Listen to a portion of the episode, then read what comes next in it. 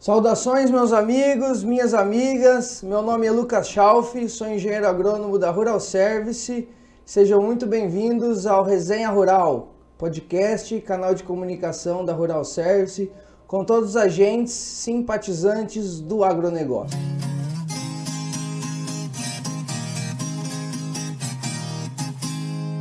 Nós estamos aqui com nossos excelentíssimos convidados, na presença do Rafael Luiz, é, engenheiro agrônomo, mestrando, é, envolvido diariamente com controle químico é, de pragas, herbicidas.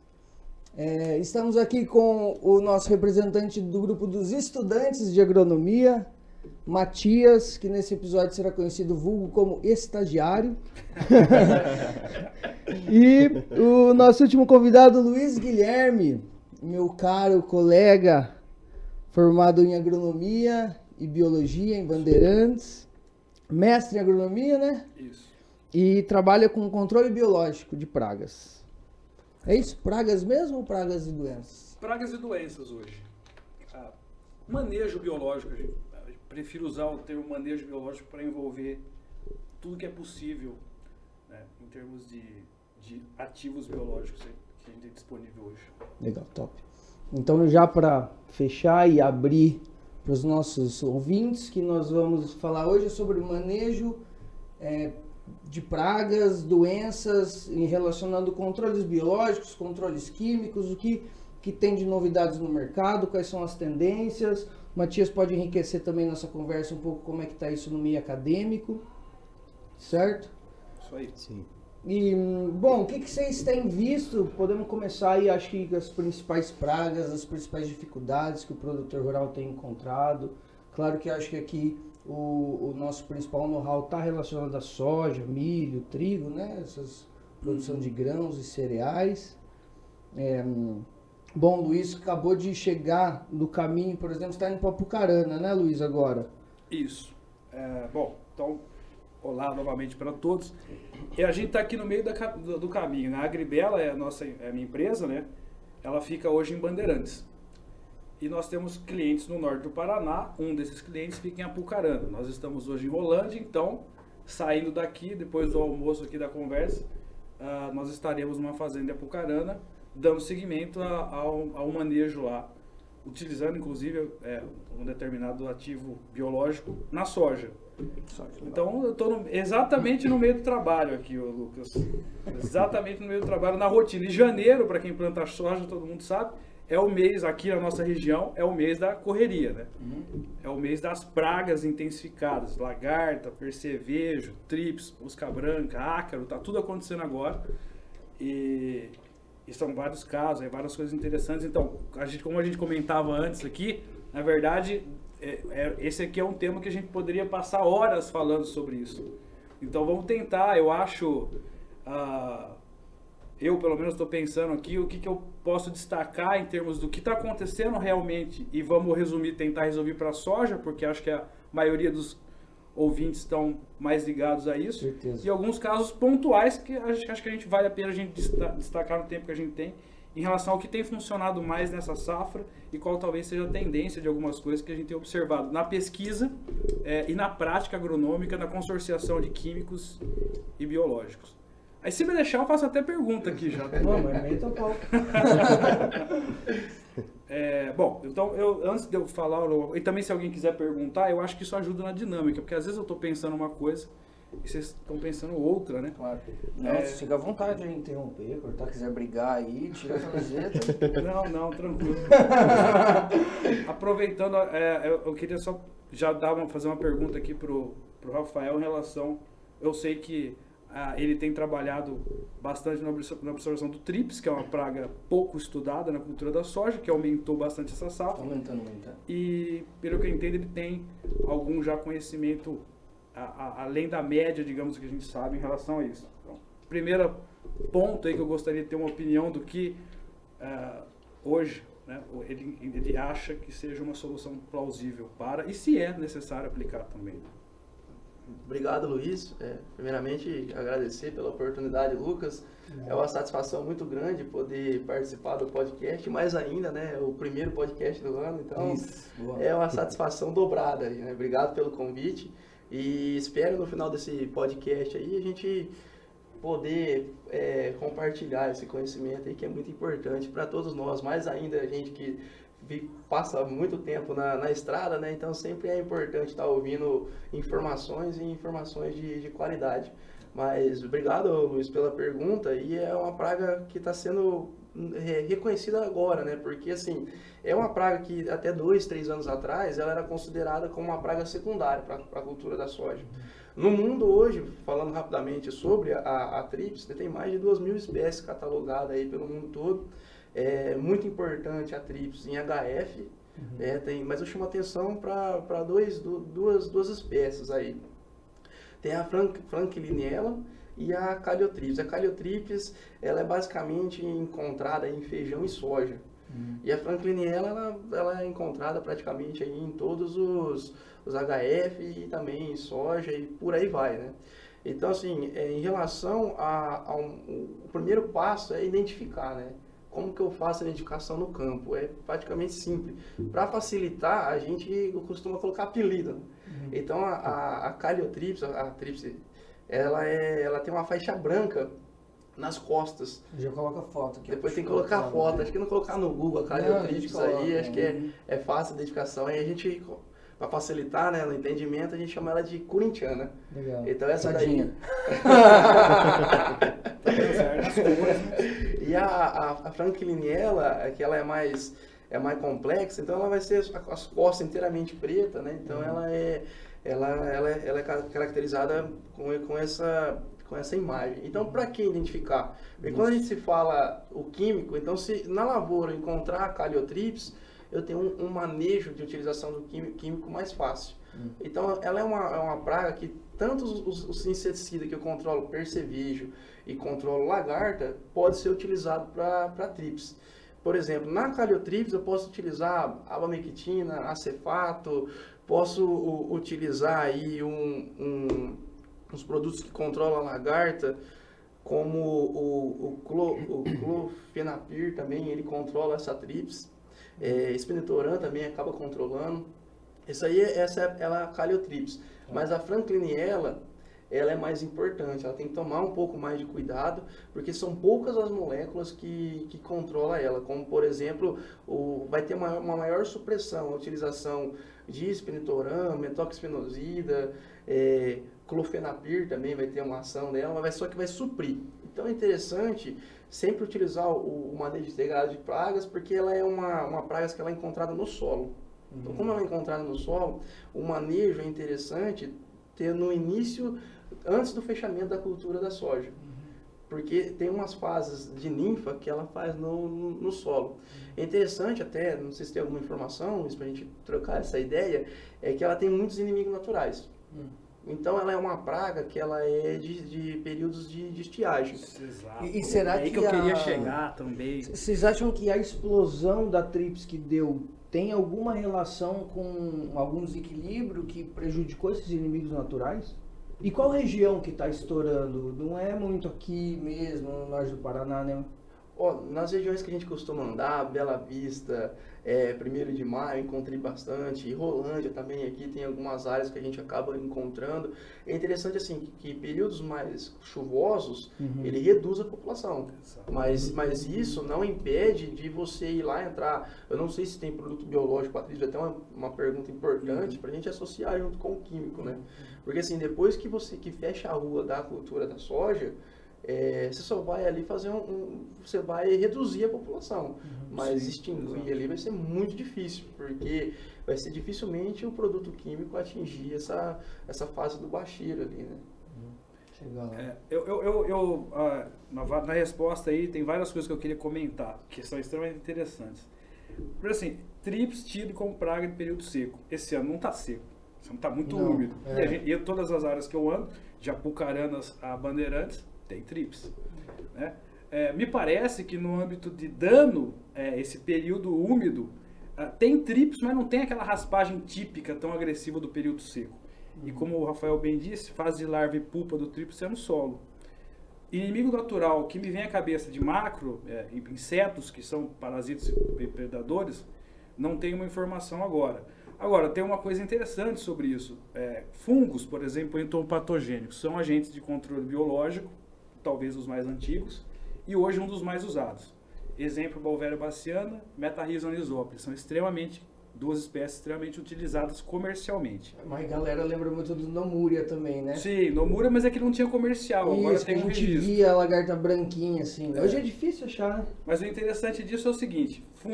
via de regra, todos são inseticidas de contato. E a outra coisa interessante, os fungos todos têm o reduto deles no solo.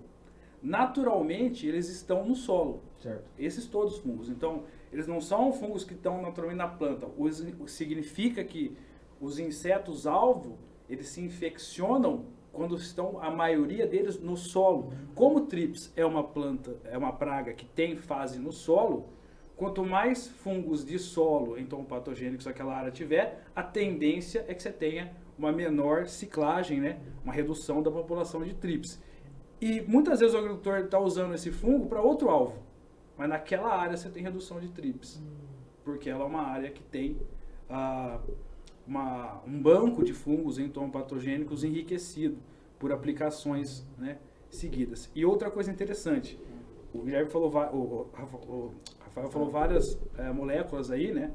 E uma das coisas que a gente tem eh, tentado transmitir e fazer que aconteça na prática cada vez mais é usar as moléculas consorciadas, as químicas, consorciadas com biológicos, as químicas mais seletivas. Ele falou uma série de moléculas. Algumas pegam só o trips e lagartas, por exemplo. Outras pegam tudo. Isso é fato. Acefato, por exemplo, vai matar tudo que é É. inimigo natural. Essa safra que o percevejo está em baixa, por exemplo, mudando um pouco para o percevejo, a, a gente está observando muito a presença de uns bichinhos chamados hemerobídeos. Eles são primos dos crisopídeos, que eh, são predadores por excelência, né? E esse bicho preda tanto na fase de larva quanto na fase adulta, os hemerobídeos. Então nós não sabemos afirmar se existe uma relação direta. Mas que fato é, Faz um sentido, né? todas as áreas têm menos percevejo Isso. e todas as áreas têm hemerobídeo. Quando eu faço um acefato, por exemplo, Só, só para fechar esse, esse link aí, Luiz, você diz que então é, a tendência é por ter tido pouco percevejo, teve pouca aplicação de glifosato e com isso aumentou o- a população de, de inimigos naturais. E esse ano está excelente para a gente mostrar isso, para o produtor rural ter uma prova e tirar da cabeça que controle biológico não funciona. Por quê? Olha esse ano. Quem faz a amostragem para começar, se der tempo, acho que é importante a gente falar um Fala pouco monitoramento, tá aqui que tem disso. É, mas esse ano prova, para quem faz a amostragem, que tem lagarta acontecendo na Intacta 1, a falsa medideira, por exemplo, realmente tá por tudo. Trips Tá está mesmo. acontecendo, intacto. mas percevejo está em baixa. Então, É. se o produtor usou lagarticida seletivo, se ele não usou até agora inseticida, o acefato, por exemplo, que é, um, é, é bom para percevejo, mas se não tem percevejo você pode usar outra coisa, ele vai perceber que quando ele entrar na soja dele, tem muito inseto benéfico. Mas muito mesmo. Uhum, E muito provavelmente essa safra nós vamos ter áreas que não vão fazer aplicação de inseticida químico para percevejo.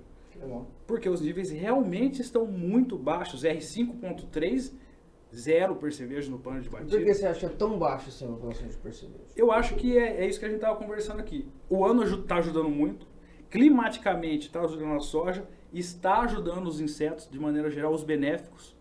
Esse clima também, a, a Lucas, Só, ele, só contextualiza pra galera como que tá o nosso clima essa safra. ó, é, se você pegar a temperatura média de quando a gente começou a plantar aqui no norte do Paraná para agora, ela está entre 20 e 30 graus. É mais frio, né? Mais frio, não esquentou muito, não teve aquelas. A soja, a soja produz mais soja justamente entre 20 e 30 graus. Ela trava abaixo de 17 e acima de 32. Mas coincidentemente, essas temperaturas também são excelentes, por exemplo, para fungo entomopatogênico. Então essa é uma safra que está sendo rara. é, pena que eu não, não puder mostrar fotos aqui. Podemos, podemos. Depois eu posso mandar para vocês. A gente está encontrando inseto fungado naturalmente no campo sem aplicação. Quer dizer, inseto morrendo por um fungo Uhum. que estava ali na lavoura, é, que normalmente um ano seco, digamos, um ano no- normal, para nós você não acha. Né? Então tem inseto morrendo naturalmente por fungo, tem inseto, muito inseto sendo predado por parasitoides, e, ou, ou é, parasitado por insetos parasitoides ou predado. Então, é, isso somado ali no contexto com o uso racional de moléculas químicas combinadas a biológicas, eu sempre digo que quando o produtor faz uma aplicação de biológico, tem uma diferença interessante do químico. Toda aplicação de biológico é como um investimento. Porque o biológico faz parte do sistema. Uhum. Então, quanto mais você põe, mais você enriquece seu banco de, de, de, biológicos ali, de ativos. E um ano como esse, isso tudo fica muito evidente. Clima ajudando a soja, ajudando fungo benéfico, ajudando uh, insetos benéficos, e algumas pragas realmente não se desenvolvem bem nessas condições. Né? Então, o que a gente tem que fazer num ano é, mais seco é tentar replicar essa, esse serviço que a própria natureza nos presta, né? sendo racionais em termos de combinação de químicos e biológicos, que vai ser o futuro nos próximos 15 anos, eu acredito, pelo menos. Inclusive, acho que vai ser massa você mostrar para a galera as cápsulas que você está levando lá para Pucarana agora, né? Sim. É, aqui, consegue... Aqui será que dá para ver? Não sei dá, se aqui eu não, não, me vejo. Ah, você consegue abrir, Matias, ali? Dá para ver Pode, isso, Abre em frente a alguma daquelas câmeras ali, ó. Coloca ali, depois, é, se não der para ver, a gente isso, mostra foto. O Matias ele vai abrir uma, um exemplo de uma tecnologia extremamente nova para a soja. É, o que ele tá, isso é uma, uma cápsula, né, uma bolinha, como o produtor começou a falar para mim. É uma bolinha feita de amido, ela parece isopor, mas não é, gente. Ela é feita de fécula de, de mandioca e amido de milho, de milho. Então, essa bolinha aí, ela se biodegrada em menos de duas semanas. Vocês não vão encontrar mais ela no campo. E dentro delas, existe um inseto, certo. que é um parasitoide de ovos, de percevejos. Ele é o Telenomus podise. Ele é uma microvespa nativa do Brasil, tá?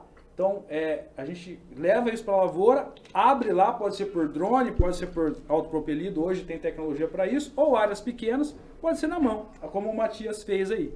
Isso. Esse parasitoide, por exemplo, é, é exatamente o que eu disse do enriquecimento. Uhum, Se os senhores produtores que estão ouvindo aí procurarem na lavoura, o ovo do percevejo marrom saudável é amarelo, por exemplo. Depois ele fica alaranjado, dali sai uma ninfa. Sim. O ovo parasitado ele fica preto, escuro, porque dentro dele está crescendo um telenomus. Um telenomus podise. Uhum.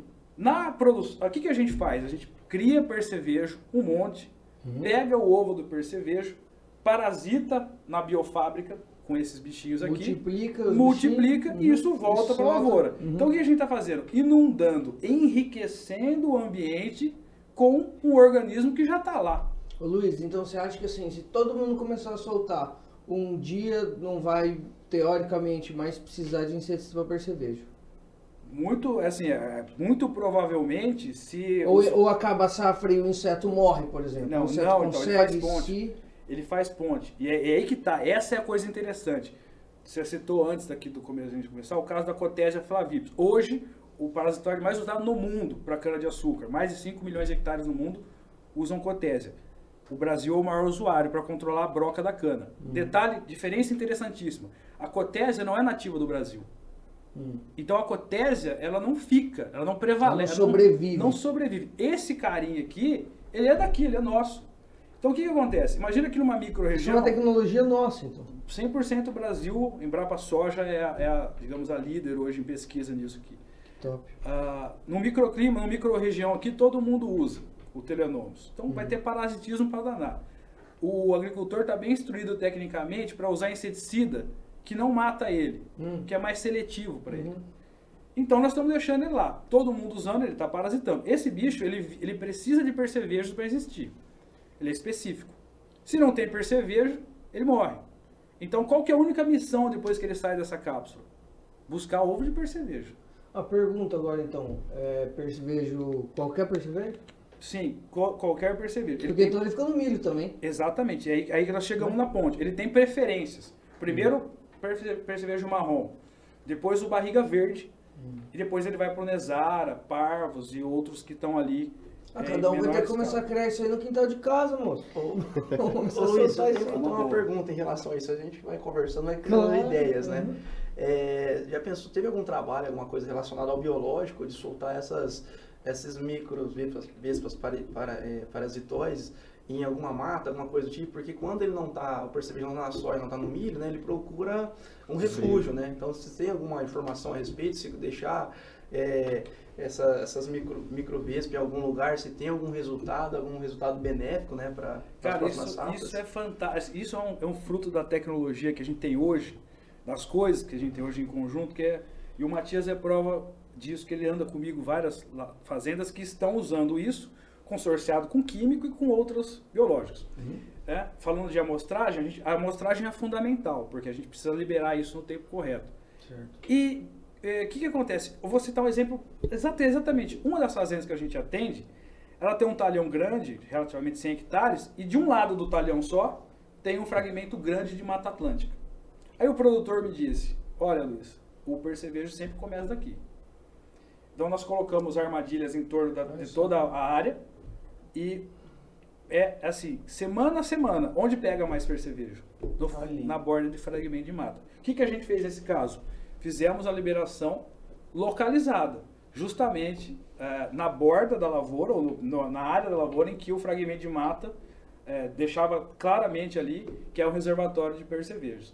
Essa lavoura já está em é 5.3 para indo para 4, uh, percevejos zero não tem percevejo. Na área inteira, mesmo os outros. E olha, e veja que nessa, nesse ponto nós tivemos um pico populacional de adultos. Hum. E ele não progrediu até o momento. Que daí vocês usaram telenomos ali? Nesse pedaço só, exatamente. E o que foi feito até agora foi inseticida para lagartas. Né? Então, é, então, realmente, tem esse, esse. Isso é uma coisa real, acontece. Uhum. É uma estratégia. É, por exemplo, nós estamos testando fazer a bordadura porque a gente sabe que os percevejos tendem a aparecer de bordadura. Uhum. Então pode ser, por exemplo, que a gente tenha um manejo de bordadura e ele, ele naturalmente ele caminha para dentro da lavoura, porque ele anda, né? Ao contrário do inseticida, ele busca o alvo dele, né?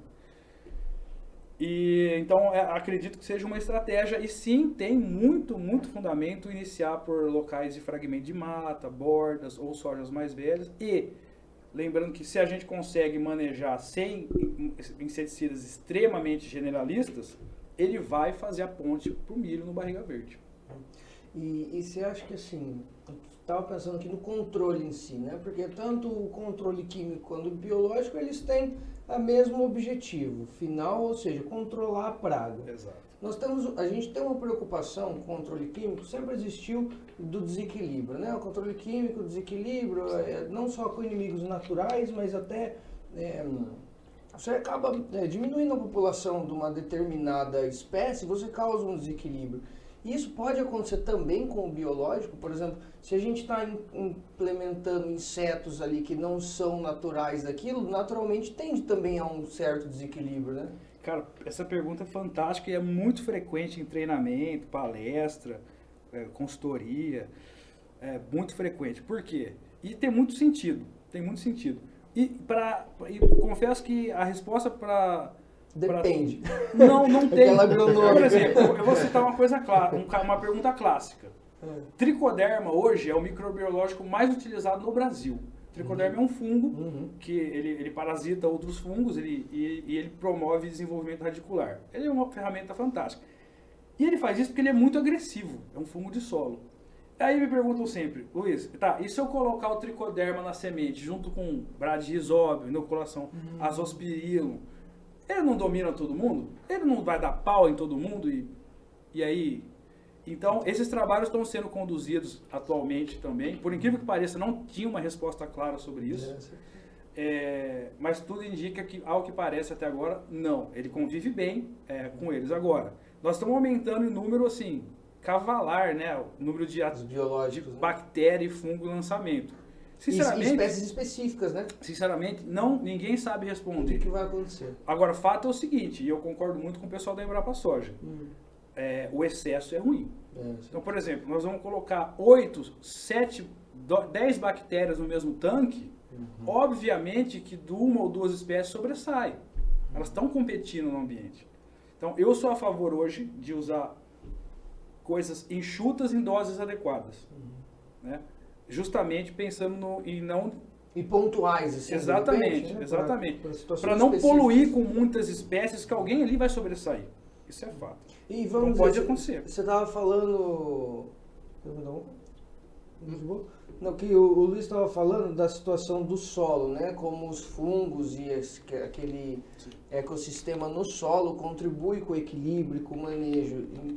Então, naturalmente, também os produtores que tendem a fazer uma rotação de culturas, se preocupam mais com o perfil de solo, é, também tendem a ter um melhor equilíbrio, um melhor controle de, de pragas, pelo jeito, né? principalmente percevejo. Sem dúvida, sem dúvida. Isso, cara, isso é evidente, isso é, isso é fantástico de ver na prática.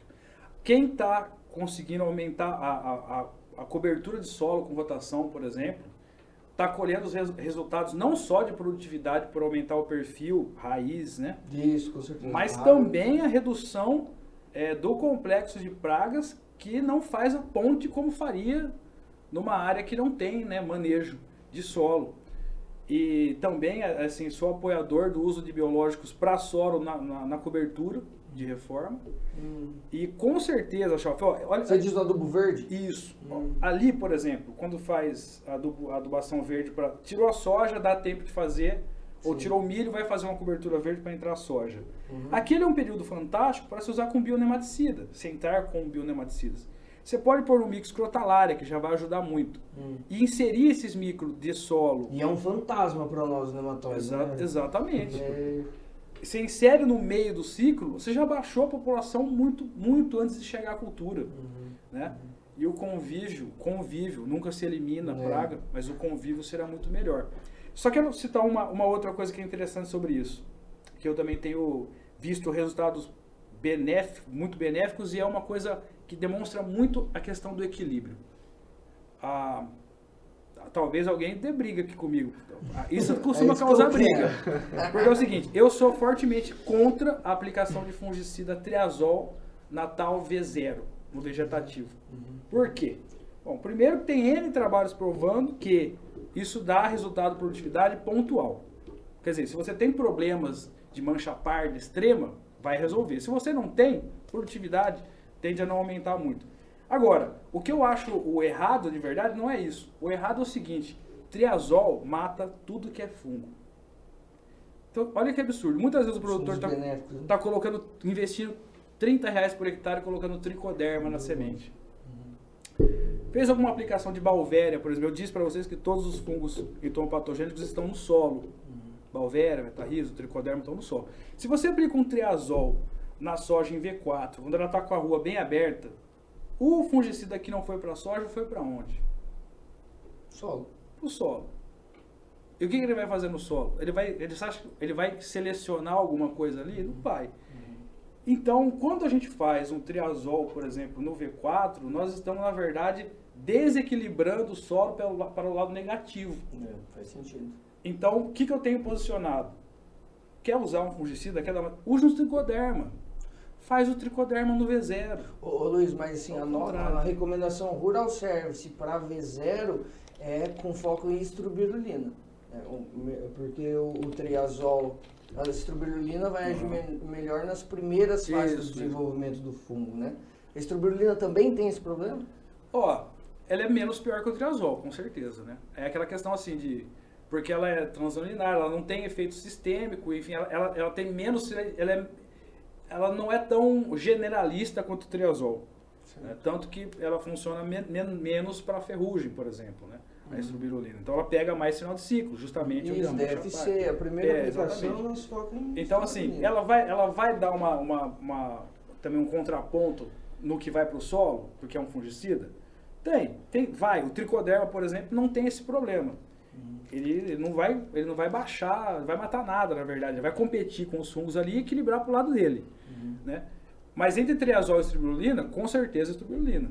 Eu. Carboxamida, por exemplo, Rafael, nessa primeira não é recomendado, né? Tem algumas misturas de produtos que às vezes acaba tendo, por exemplo, triazol com carboxamida e acaba indo para o solo. É, eu, como no, no trabalho no, no mercado com químico, já tenho uma visão é, diferente do Luiz, né? Realmente, tem algumas, algumas áreas que é pontuais, que necessita fazer a, a aplicação no, no vegetativo, porque se você já tem a doença instalada na lavoura, é, você vai quebrar, vai cortar ela mal pela raiz, a gente vai falando a grosso modo ali, porque ela vai ficar presa naqueles trifórios, ela vai, ela vai, vai travar ali nos próximos trifórios, que será, será lançado, vai, ser, vai ter uma maior sanidade sem essas, essas doenças, né? Mas o problema que eu vejo assim, vamos supor, se na área do vizinho tem esse problema, então assim, é, é como é que vai vai chegar essa doença na outra, na outra área, através de vento e por é, fatores. Então, acho assim, é necessário sim, do meu ponto de vista, ter essa, essa aplicação no vegetativo, principalmente em épocas chuvosas, né, que é onde que, que é aquele triângulo, né, você tem o patógeno, você tem o, a soja, tá ali, é, bem nutrida, se tem ali também o ambiente, então ele vai ter mais, mais atividades ali, né? Uhum. É, eu estava conversando com o meu professor esses, tempos atrás, ele falou assim, Rafael, se todo mundo parasse agora de aplicar fungicida, todo mundo parasse agora, com certeza na próxima safra ia vir uma montanha aí de, de soja aí com bastante fungicidas aí, com certeza reduziria a produtividade. É que hoje, tá, no produtor, ele, ele, ele tem essa consciência de fazer a aplicação de fungicida, né? Uhum. Então, assim, eu recomendo sim fazer a aplicação no vegetativo por esses fatores, para tentar quebrar esse ciclo da doença aí. E, por exemplo, tem, tem doenças que só aparecem mais no final de ciclo, mas pensando em ferrugem asiática, por isso é interessante o monitoramento, né? Tem é. consórcio de ferrugem, mas ela é uma doença tão agressiva que se ela, ela pode entrar na é, infeccionar a planta em qualquer período vegetal, qualquer estágio fenológico da cultura, ela pode estar ali presente. Então, por esse motivo, é interessante sim fazer essa aplicação para proteção. É, eu acho que deveria ter, é, associar o químico com, com, com o biológico para futuros estudos, para tentar, não sei se possível for um protetor, alguma coisa desse tipo, para evitar assim a, a perda, entendeu? causar o desequilíbrio no, no biológico. Mas voltando a falar um pouco do, do dos percevejos, né? puxando sardinha aí para a parte do controle químico, que também é muito importante, é, percevejos eles são pragas que são poucos móveis, móveis. Uhum. Então, assim, se você tem aquele produto ali, aquele percevejo ali, ele é regional, uhum. diferente da lagarta. Se você pegar um trabalho de lagarta do Mato Grosso, provavelmente vai ser difícil ter os mesmos resultados aqui no, no Paraná. Uhum. Então, o percevejo ele é mais regional, que é uma praga um pouco móvel.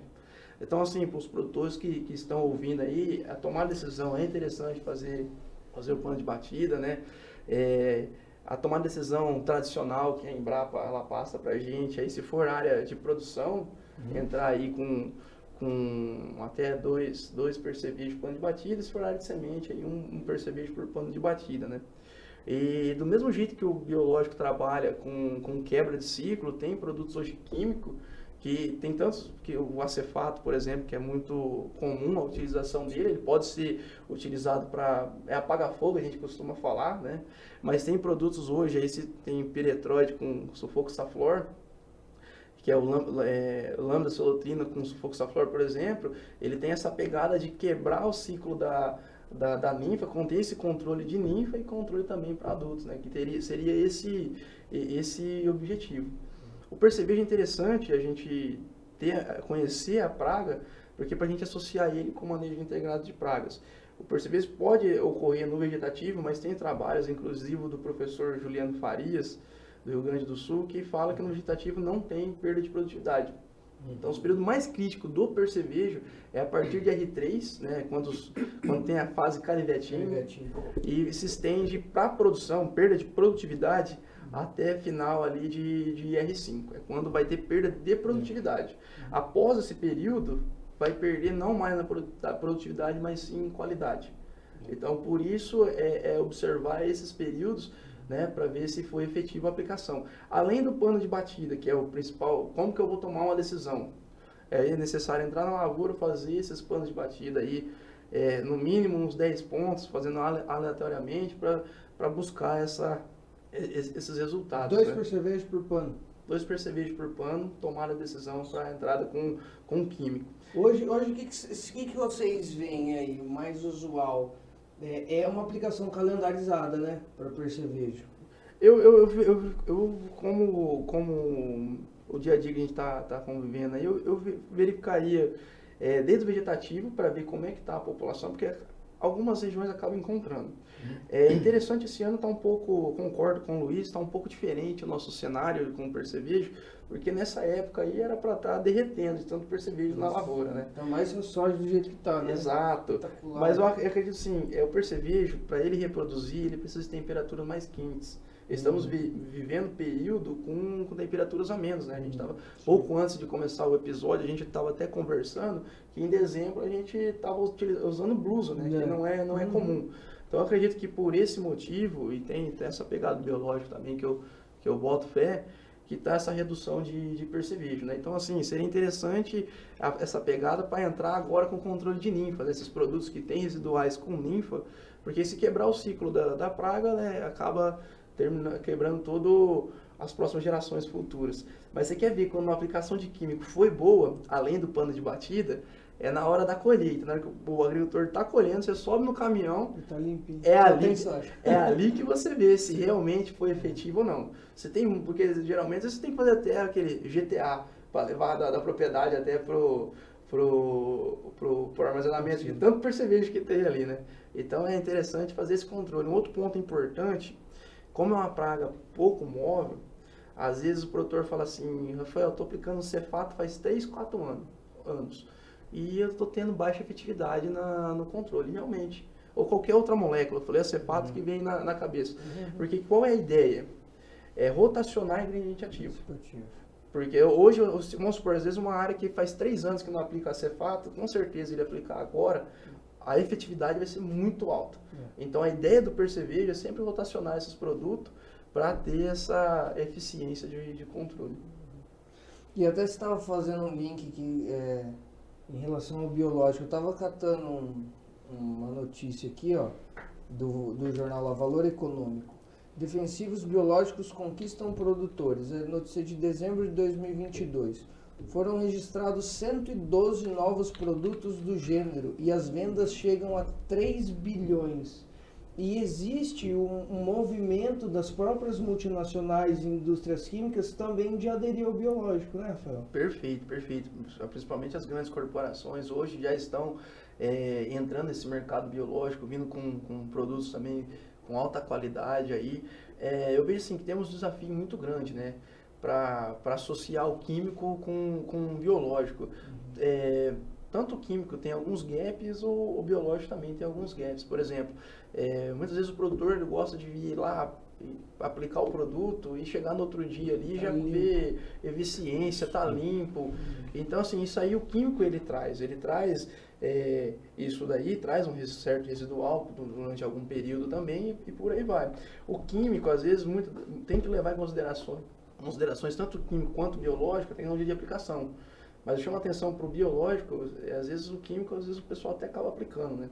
Uhum. Mas o, o biológico, ele demanda um pouco mais de atenção com relação à umidade relativa do ar, temperatura. Então isso aí talvez, eh, uma ideia de encapsular alguma, alguma, algum fungo, alguma coisa desse tipo, para ter essa, essa resistência maior, né? Uhum. Então assim, eu vejo às vezes um gap ainda, mas que com o futuro o pessoal já está trabalhando para procurar essa, essa solução. Mas eu vejo um futuro promissor associado químico junto com, com biológico, assim, uhum. além de aumentar a eficiência do manejo integrado de pragas, com certeza vai ter uma efetividade muito maior do que aplicar o, o biológico isolado ou químico isolado. Acho que é só uma questão de tempo, né, Luiz? Sim, Qual sim. é a sua visão em relação a isso? Eu acho, não, eu acho que é bem por aí mesmo. Eu, eu acredito que é, tem uma base de falta de conhecimento técnico, né, de, como a gente comentou aqui também antes, é, de que as universidades não têm disciplinas específicas para os engenheiros agrônomos ainda de controle biológico, então isso tudo é permeado de muitos detalhes que a maioria de nós profissionais não aprende ainda, então estamos aprendendo depois de formados, então passa por um período de transição, na minha opinião, que vai acompanhar tudo isso que o Rafael falou e conhecimento, uh, distribuição de conhecimento também, né? É, a, também para comentar isso só, eu queria responder uma, uma, coisa de prática nossa. O Matias está aqui, pode, se eu falar alguma coisa que você não concorda, não você vai desmentir Não, não, mas é o seguinte, é, duas coisas importantes, nível de ação, quando te perceber de novo, nível de ação e, e amostragem. Primeira coisa, sendo muito sincero, com os meus clientes, inclusive, que alguns podem ficar bravos comigo, mas o fato é que da maioria, grande maioria do que a gente roda, ah, é calendarizado. Aplicação, as aplicações são calendarizadas. A maioria, né? E esse ano também foi assim, pegou muita gente no, pelo calcanhar de Aquiles. Por quê? Porque aquela clássica aplicação que, o, que a gente fala assim, o percevejo, o percevejo chega no É. florescimento. Né? Aproveitar. Ele chega no tudo ali. R3, no canivetinho, vou fazer uma porque eu sei que ele tá lá. E muitas tinha, e muitos muitos produtores, enfim, eles eles vão, eles afirmam isso com toda a certeza. Vai Então, põe lá. É, esse ano, como a maioria das áreas que a gente atende, a gente faz trabalhos de amostragem, né? Eu, a gente atualiza toda semana. Tem um software hoje, mas enfim, a gente tem um grupo normalmente. Falou, ó, não tem nada, gente. Aí fica aquela discussão. Vai, não vai pôr o químico, então, para pôr cerveja? Minha sugestão é não pôr. Cara, não põe a mão no fogo por nada. Aí o cara fica preocupado. Assim, Claro, Meu Deus, se eu é. não colocar, vou, vou ter que fazer outra operação depois. Mas se não tem nada e tem um. Vou gastar à toa. Na, na, no- na É, palavra foi prática, se tem inimigo, pau- inimigo na- natural pra caramba, torando pau, nada de percevejo. Não justifica, assim. Estragar o Você diga, sistema. não é agronomicamente inteligente posicionar o, o inseticida químico naquele, naquele momento. Então, esse ano está provando também que, bom, e aí se eu fizer uma conta ali, tipo, às vezes eu falo assim, ah, o o inseticida ele custa pouco no manejo total. Sim. Mas se você soma esse pouco por muito, você está jogando uma caminhonete fora, muitas vezes. Você não precisava ter aplicado. E os dois estão fal falaram várias vezes assim, de monitoramento. E os dois falaram de pano de batida. Eu acho que, meu, já há 30 anos que a gente usa pano de batida. Existe alguma coisa evoluindo nesse sentido para monitoramento? Eu já vi algum, alguns aplicativos aí via satélite, assim, eu não sei se tem alta efetividade, não sei se o Luiz tem alguma informação. É, eu- Mas ele consegue, às vezes, talvez buscar a imagem de NDVI aí, ele consegue dar uma leitura, assim, não sei se está mais, mais Identifica verde, onde mais tá amarelo. pontual, assim. Exatamente, daí é tomar a decisão. Mas o cara tem que chegar lá e bater o pano igual. Então, é isso que eu É, queria chegar. Eu, eu sou fã da old school, né? Tem trabalhos aí com panos de batida aí, muito efetivo. Então, assim, é uma baita de uma ferramenta aí, o pano de batida. E tem que, colocar, tem que sujar o pé de barro mesmo. Tem que chegar na lavoura e ir lá para fazer. Pra ver se Carregar realmente é isso junto. Ó, não, mas, vamos- mas vamos ser sinceros. A gente, eu respeito muito, os- a Embrapa Soja é uma empresa parceira de pesquisa da Agribela, né? Nós temos dois contratos. Um dos contratos que já tem três anos é justamente para é, desenvolver ou aprimorar uma técnica de amostragem de pragas na soja que não seja o pano de batida, que seja ou um complemento ou na minha eu estou trabalhando para que seja um substituto. Por quê? Ah, a gente sabe que é, funciona, que é bom, que a gente vê tudo de bom e de ruim, mas o Matias que está fazendo as batidas de pano comigo em janeiro, com a soja, com a altura que está, sabe o quanto é difícil fazer o pano de batida, como ele tem que ser feito, né, por talhão, nas condições que a gente tem aqui. Ah, funciona espetacularmente bem. Tá faltando uma moto naquela caçamba. Mas é. Não, a gente. é, aqui no Paraná, nem, ainda dá pra. De carro, porque os talões não são tão grandes Sim, normalmente. Agora no Mato Grosso é impossível, tem que ser de moto. Mato Piba, enfim, Cerrado no geral. Mas enfim, aí vou, o que que é interessante sobre isso? Primeira coisa a ser observada interessante para pragas no geral, que a gente tem conversado com a Embrapa Soja também. É, os níveis de ação que estão publicados, 2 percevejos por metro, é para quê? É para químico. Foi baseado em químico. Certo. A primeira coisa interessantíssima e ponto que o produtor que quer usar biológico não pode errar. Se ele usar o nível químico para controlar a praga, vai dar errado. Tarde Eu demais. garanto que não vai funcionar. Porque é tarde demais, você acha? Sim, sem dúvida. Dois percevejos por metro. Para usar, por exemplo, o Telenomus podízia, essa vespinha, para usar um fungo entopatogênico, não vai funcionar. Faz esse link que o Rafael falou. O Não vai biológico ele tem o tempo para ele, né? Se Um percevejo ali, você começar ter- a parasitar e tal. Um exemplo de, o- do- do- de um fungo. Um percevejo morre com fungo, morre. Eficiência de controle, 45% quando tudo é bem feito. Tecnologia de aplicação, dose, espécie. Só que um percevejo, ele começa a morrer com 4 dias depois da aplicação. E ele pode morrer, levar 9 dias para morrer. De- de- com o fungo. Infectou, apliquei o fungo hoje, infectei o percevejo. Daqui 3 dias ele começa a ficar Mongol. parado. Ele pode morrer com nove dias, exatamente. Ele pode morrer com nove dias. Então, é totalmente diferente. Então, eu não posso usar um produto desse com dois percevejos por metro.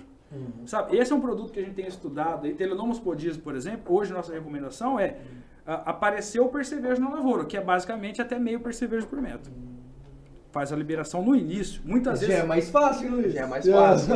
então, essa, essa, essa é a recomendação da Embrapa, né? Você pegar as grandes é, corporações, ela também recomenda a, a aplicação, a empresa que eu trabalho recomenda a, a recomendação com meio percevejo por plano de batida já entrar. Um, já entrar com químico? Já entrar com químico, meio percevejo por plano de batida. É, é, pouco, é bem pouco. Mas assim, mas é pouco, mas está lá. Você tem uma porque, porque a ideia, porque entra basicamente a ideia do, do, do biológico, é para quebrar o ciclo é. da praga, né? Uhum. Então, é para ter essa efetividade no controle químico, é entrar nesse período, para esse produto. Talvez uma outra, para outra empresa, uma outra corporação, às vezes ela recomenda fazer Isso, a aplicação, talvez seguindo a recomendação da Embrapa, porque não tem uma efetividade com base nas limpas, né? Mas, mas, aí eu tenho que defender meus colegas da Embrapa, que eu gosto muito também, a Deneide Freitas, Samuel Roger principalmente, que são os que, os que trabalham com percevejo de que eles sempre vão argumentar e vão provar por A mais B de que dois percevejos por, por metro é baseado no nível de dano econômico, que significa dizer o seguinte,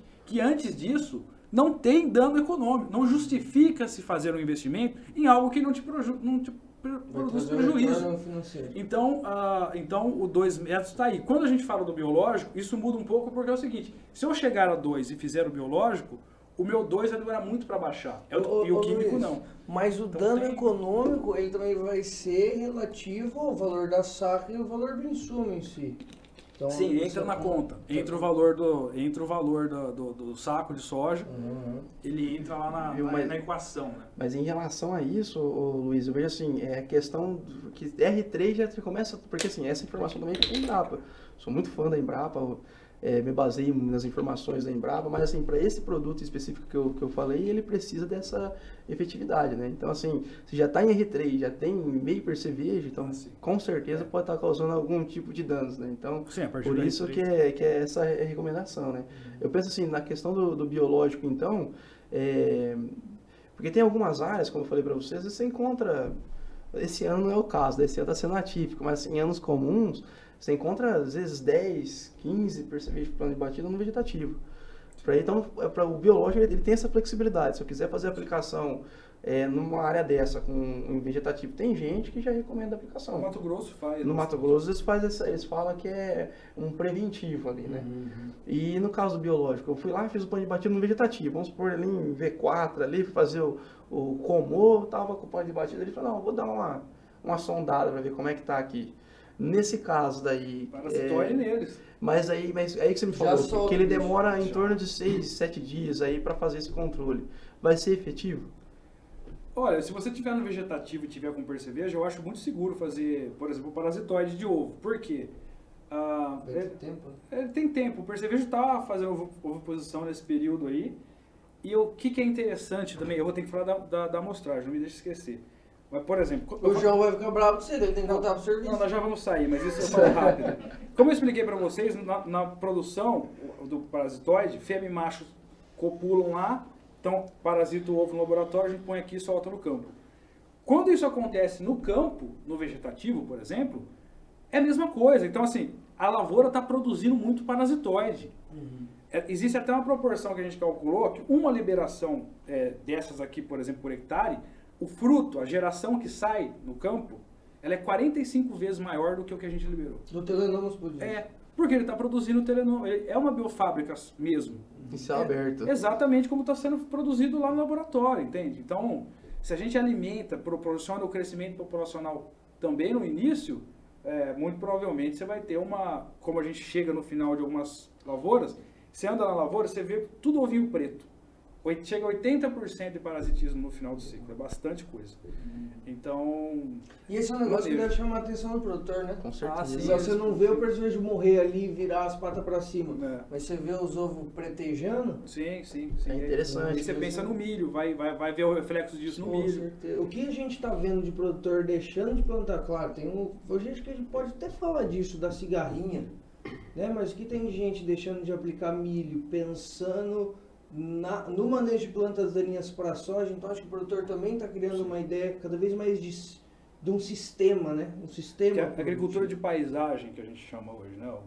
O, a paisagem agrícola, que é justamente Uhum. o pensamento de paisagem agrícola. si, né? É isso, é não pensar na cultura só, é na, na- nas culturas dentro de um período agrícola, né? Uhum. A paisagem é isso, é as pontes que podem ser construídas, De tanto todos os benéficas, talhões, todo o Isso. sistema, né? Pragas e doenças. E só para falar da amostragem, Ah. é, do- desse trabalho, que eu acredito que seja uma das coisas é, que a gente está fazendo mais importante hoje, é, em termos de pesquisa, na minha opinião. Tá. O pano de batida, ele tem mais de 60 anos. Você falou 30, mas o método tem mais de 60 anos. Ele foi desenvolvido nos Estados Unidos, olha a história, Hum. pela Bayer na década de 60. Ele foi adaptado pela Embrapa Soja na década de 70 para que se fosse ser, usado aqui no Brasil. Agora eu te pergunto, 60 anos, a soja mudou em 60 anos? Hum, pouca coisa, mas O que? A soja mudou totalmente. Revolu- Revolucionou. né? A soja de 60 anos atrás e a soja que a gente faz hoje é outra soja. Assim, tanto do hábito, dos produtos, Espaçamento do do tudo soja. mudou na soja. Entendi. Mas o plano de batida não mudou. Uhum. Ele continuou sendo uma ferramenta. Então, assim, a ideia, ah, ou melhor, ah, o que a gente entende é que a ferramenta de amostragem ela não acompanhou a, a- a evolução da cultura nesses, nessas décadas que a gente tem usado. Então, a nossa aposta hoje, atualmente, a pesquisa não está em imagem de satélite, porque é muito difícil, na nossa opinião, enxergar o que está por baixo de folha, por qualquer tipo de imagem. Então, o que está bem desenvolvido já há três anos são armadilhas que Hum, capturam armadilhas. insetos, é, praga, percevejos, todas as espécies e mariposas, de lagartas. E aí a gente está comparando isso, com, fazendo uma correlação com o plano de batida com a Embrapa três safras. Mas para perceber, não. Percevejos também. Eu Começou sei com percevejos, na verdade. Depois a gente viu que o atrativo pegava a mariposa. Então incluiu a mariposa e a desfolha ali como um, como um, É tipo complemento. trips. Esse- o, trips, o trips é no olho mesmo. Não Ah, tem. Isso aí, isso aí vai ser mais uma ferramenta, né, para o produtor. Exato, isso aí exato. com certeza vai abranger mais ainda e facilitar a tomada de decisão, né? Porque é, entra nessa, é, nesse viés que a gente estava conversando, né? Se um, um produtor que faz a aplicação calendarizada, esse, me- esse ano ele ficou. É, aplica ou não aplica, né? Então É. a tomada de decisão é realmente aí para o campo. Eu acho muito interessante essa ideia das armadilhas, muito bacana. E juntar ela mais a, a- o pano de batida, com certeza vai abranger bastante. Não só para inseto, mas para fungos também é feito, Exato. feito a armadilha para fazer o monitoramento de ferrugem. É dessa forma, né? Hoje o, o brasileiro, assim, com muito trabalho, nós engenheiros agrônomos conseguimos aí é, reduzir drasticamente aí a, a, a ferrugem, né? Mas ela é feita com, com monitoramento, né? E também a, a diagnose visual, né? Além de, de, de- do monitoramento, não, não tem como deixar de ir na lavoura. Gente- É necessário chegar lá e, e ter essa, esse visual. Então é muito interessante esse, esse trabalho aí com essa ferramenta, muito, muito bacana É, mesmo. Acredito que é um passo que tem que ser dado para a soja no geral e que vai ajudar tudo, manejo químico, manejo biológico, consorciação dos dois. A gente realmente está trabalhando bastante para que isso seja é, concretizado de maneira assim científica, né? Para que a gente possa usar com segurança absoluta, porque, bom, quem sabe, quem faz plano de batida, quem roda a lavoura sabe quanto isso ajudaria nos posicionamentos e então eu acho que mas tá quase, tá? Só para assim, tá- já são três anos, né? De pesquisa de campo mesmo. Atu- Essa safra são 1.600 hectares monitorados por armadilha, por exemplo, só por nós. né? Tem mais as áreas da Embrapa lá, então tá, tá caminhando aí. Eu acho que nós vamos. tem que vamos pensar, tem que ir evoluindo. E acho que podemos aproveitar essa evolução e usar um pouco o Matista aqui, nosso Claro. ilustríssimo estagiário. É, ô Matias, está ouvindo falar aí de controle biológico, satélite? Como é que tá essa questão na academia? O, o Luiz comentou até que de repente falta uma matéria específica para. Pera aí, mas eu quero aproveitar aqui. Saudações bandeirantenses, mandar um abraço ao meu professor Celso, para minha orientadora do TCC, a Laila, os dois professores Laila. de Ento lá em Bandeirantes. Sim. E o Silvestre, beleza. Professor, professor o Ozip, Silvestre, Silvestre, é, tá lá até Silvestre. hoje. professor Ozip, professor Robson Nossa, Ozip. lá em Gandolfo.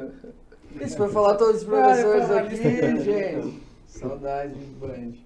Mas fala aí, Matias, o que, que você acha? Como é que tá essa questão? Tá aí- tem evoluindo? E agora que você tá botando um pouco mais de pé na prática, assim, o que, que você acha que deveria evoluir ainda na academia? Uhum. Bom, primeiro eu gostaria de agradecer o convite pra, pela participação no podcast. E, assim, na faculdade a gente aprende bastante o básico. A gente vai ver mesmo, aprender como funciona no dia a dia, é fazendo a prática.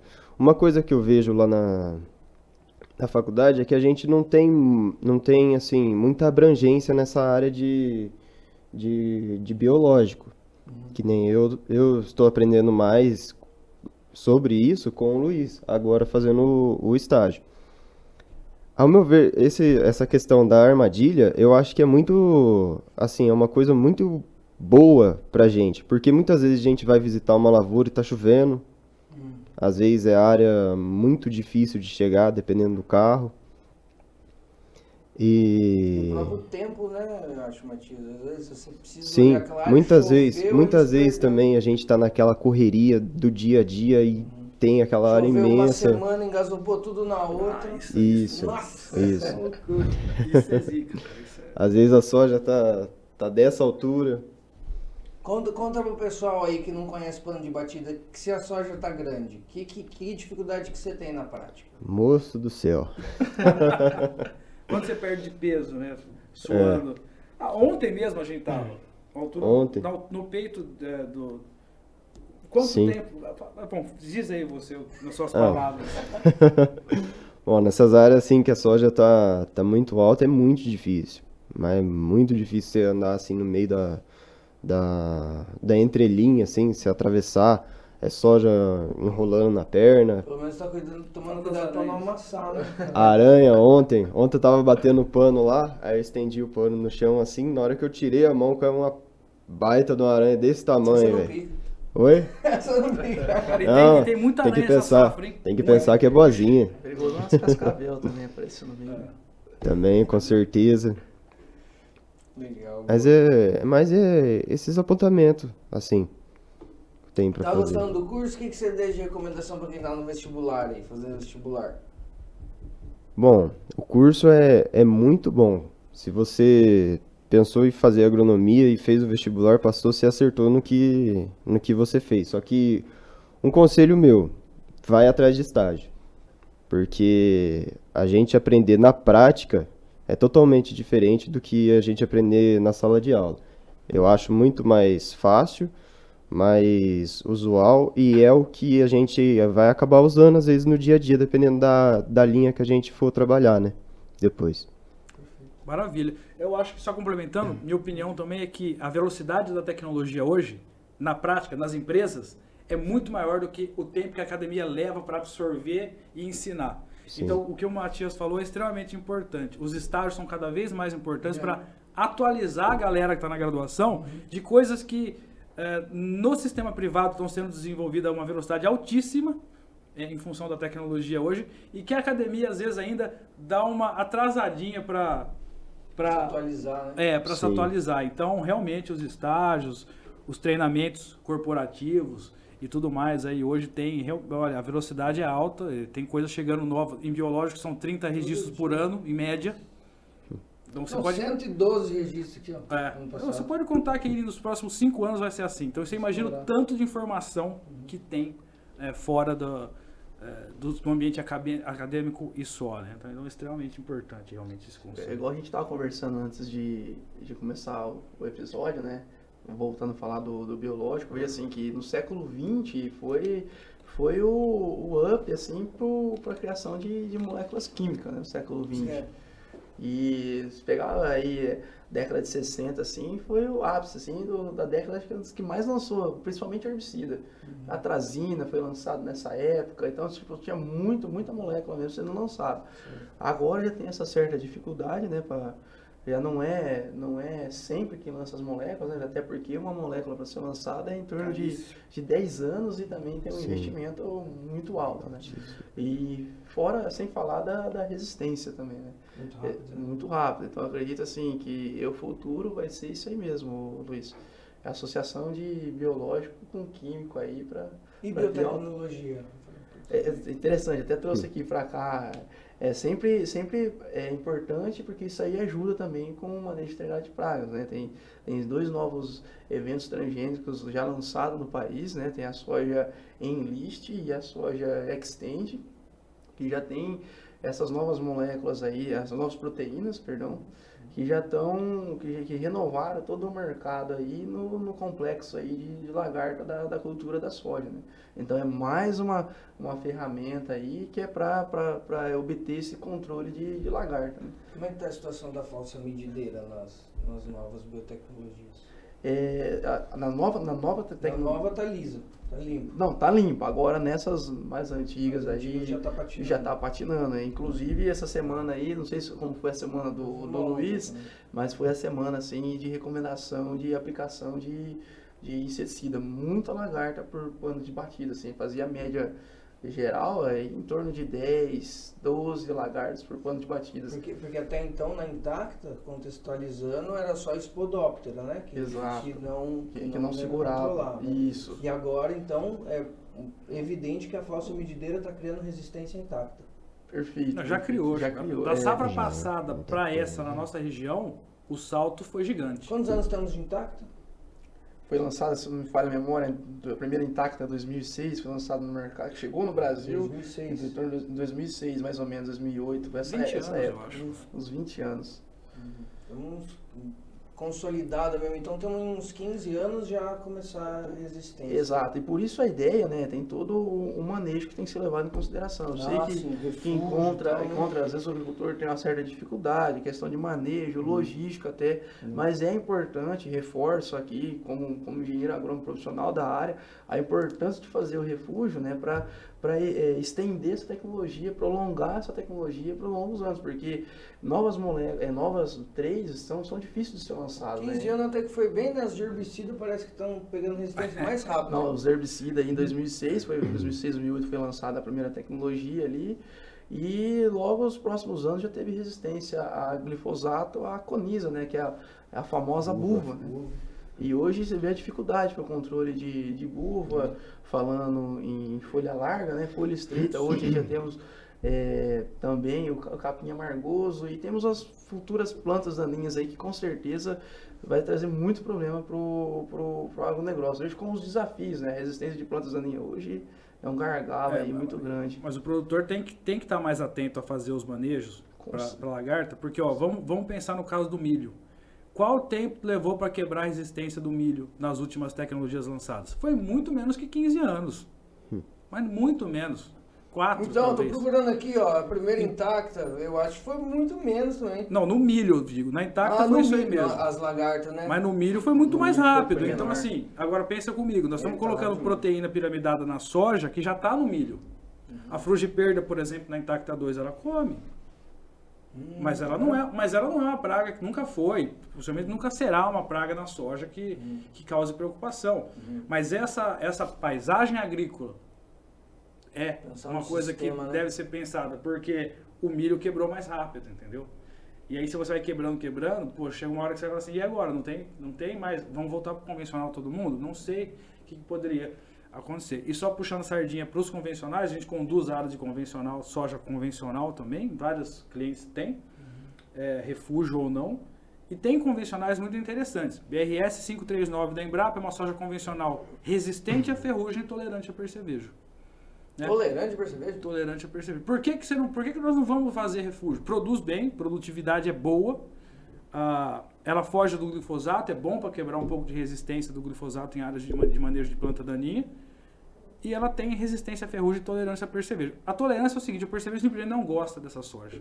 Graças ela tem uma série de características ali, é, tanto genética quanto física. Mas que... para o recebimento não tem nenhuma não, então. Na verdade, se você conseguir separar o grão da convencional, você vai Só ser bonificado. Só por ser convencional, não pela tolerância ou não. Não, não, é, não isso né? não muda nada. Se você conseguir separar a carga convencional, você vai ser bonificado por ser convencional. Isso, isso. Né?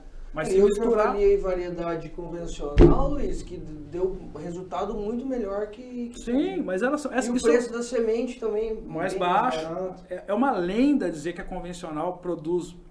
É, menos, né? muito que teve menos, menos investimento. É que normalmente o convencional é jogado para escanteio e é menos manejado. Então não se dá a mesma atenção normalmente, porque, porque é- esse é o motivo. Mas elas são. Já vi sojas convencionais produzirem 180 sacos, 170 sacos. A BRS, o ano passado, que foi seca, ela, ela produziu. cem- É, Proquele. Ela produziu 140, 145, foi a média. Entendeu? Ah, na região. Então, não, que ela tava. Não são assim, é péssimos. Eu acho que é, é bem possível tem bons produzir. materiais também. Como Ô, Luiz, falando em relação de, de glifosato, daí entra na área de, de herbicidas, é a área que, fazendo os estudos ali, né? A ideia é, é não aplicar é, glifosato, né? Que criou essa tradição de fazer a aplicação de glifosato em pós-emergência. Então, Sim, sim. essa questão do convencional, é, é, tipo assim, eu descartaria, porque o ideal mesmo de controle de plantas daninhas é antes de, de semear soja, porque depois que a soja emergir, é difícil encontrar 4, 5 moléculas de, de herbicida para você controlar as plantas daninhas. Então, o ideal hoje Plantar no limpo, é né? plantar no limpo. A Sim, plantar no limpo, é, é- é- a gente até brinca, o professor, professor Ruben e o professor Jamil, se estiver ouvindo, eles vão lembrar dessa palestra.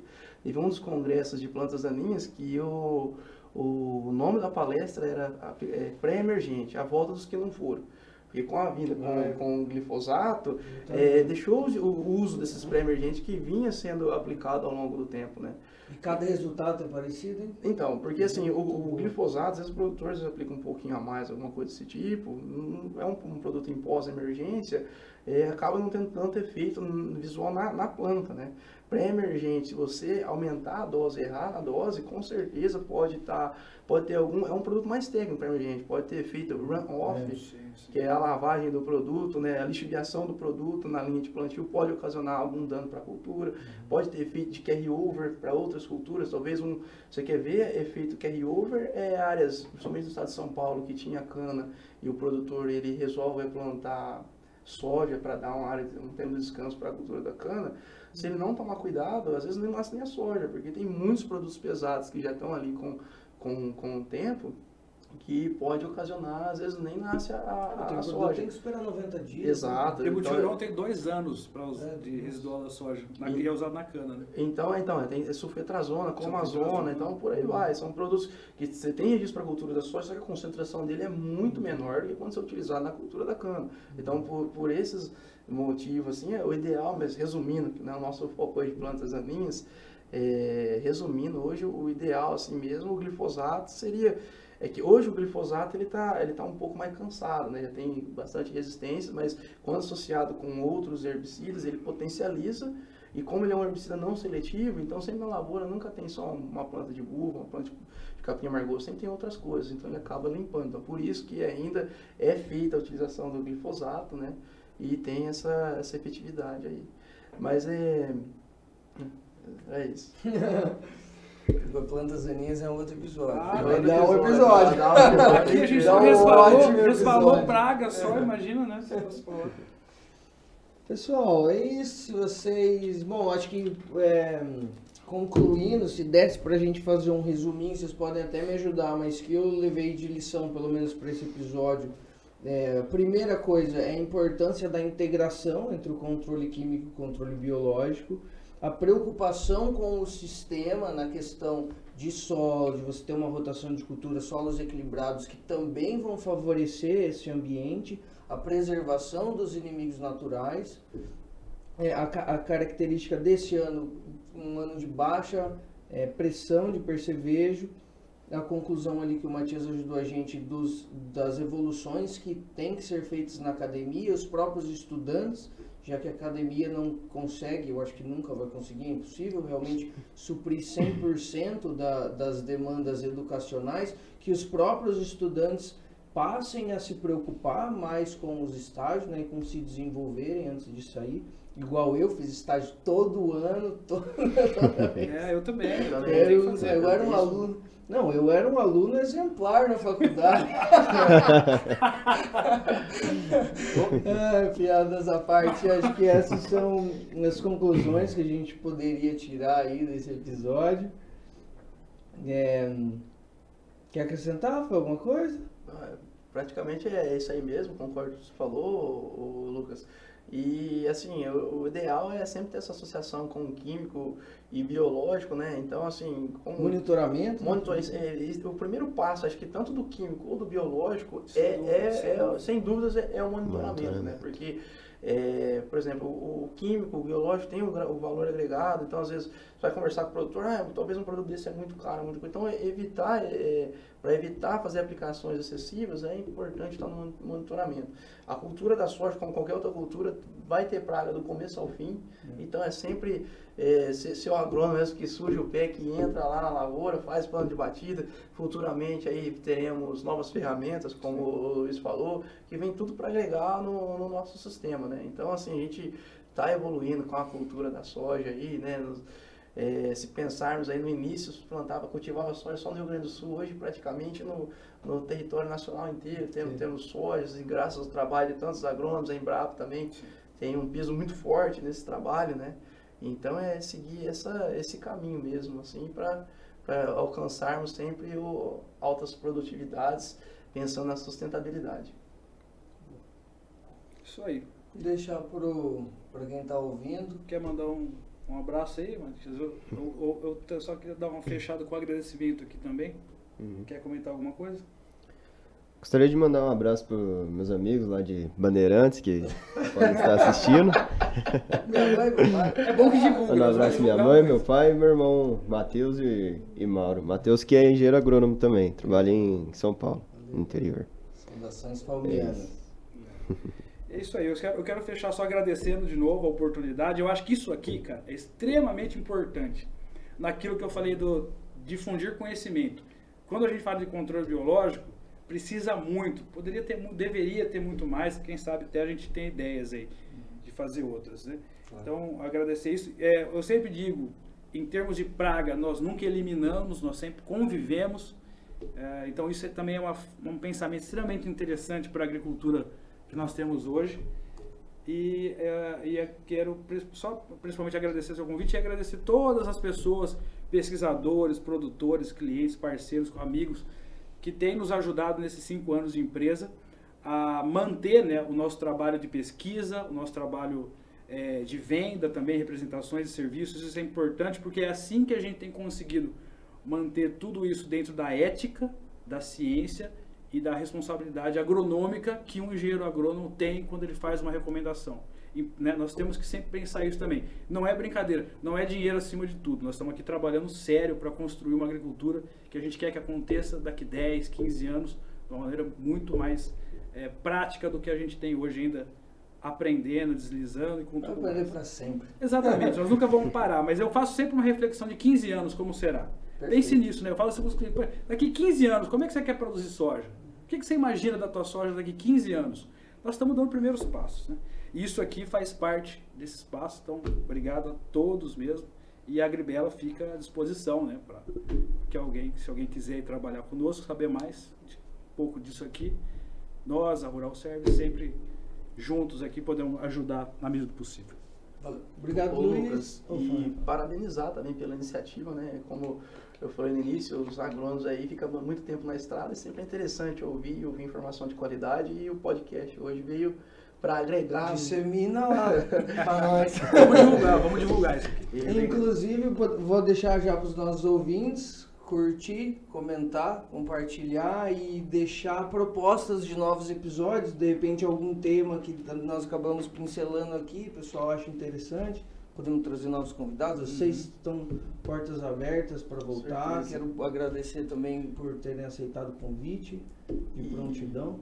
E uma, um- puxando um link só para mensagem final, assim, é bem disso que o Luiz falou, né? É, como que vai ser a agricultura daqui 10, 15 anos? Porque, assim, é, a população está aumentando, né? Estão chegando os números aí, muitos altos da população. Então, no Brasil, desmatar não dá mais, é, dá uma- não tem mais para onde correr. Então, a, gente- a produção nossa, ela tem que ser vertical. É o metro quadrado, né? É, não horizontal. Então, assim, através da tecnologia, através da pesquisa, que a gente, através do desenvolvimento de mercado, que a gente vai conseguir obter esses resultados, né? Então, sempre visando a sustentabilidade. É esse o nosso, a nossa missão, o nosso objetivo como engenheiro agrônomo. Aproveitar e mandar um abraço pro Daniel, depois você manda um episódio pra ele. Pode deixar compartilhado. Valeu, gente. Obrigado. Um abraço.